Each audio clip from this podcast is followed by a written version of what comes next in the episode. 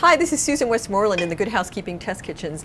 And today in Bridge City, Louisiana, 150,000 people are celebrating Gumbo Festival. I'm here making a roux, which is basically what this festival signifies the friendship between the French and the Cajuns. Now, a roux in French cooking is butter and flour, and here the Cajuns have oil and flour that we're going to cook to a really dark, nutty brown and then proceed with our gumbo. Tonight ours has sausage and shrimp.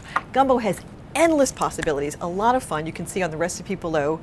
Really delicious if you have some cornbread or rice. Actually, in certain parts of Cajun country, it's served with a side of potato salad, which makes it extra delicious. You can find that on the site too. This is Susan Westmoreland helping you take back dinner time.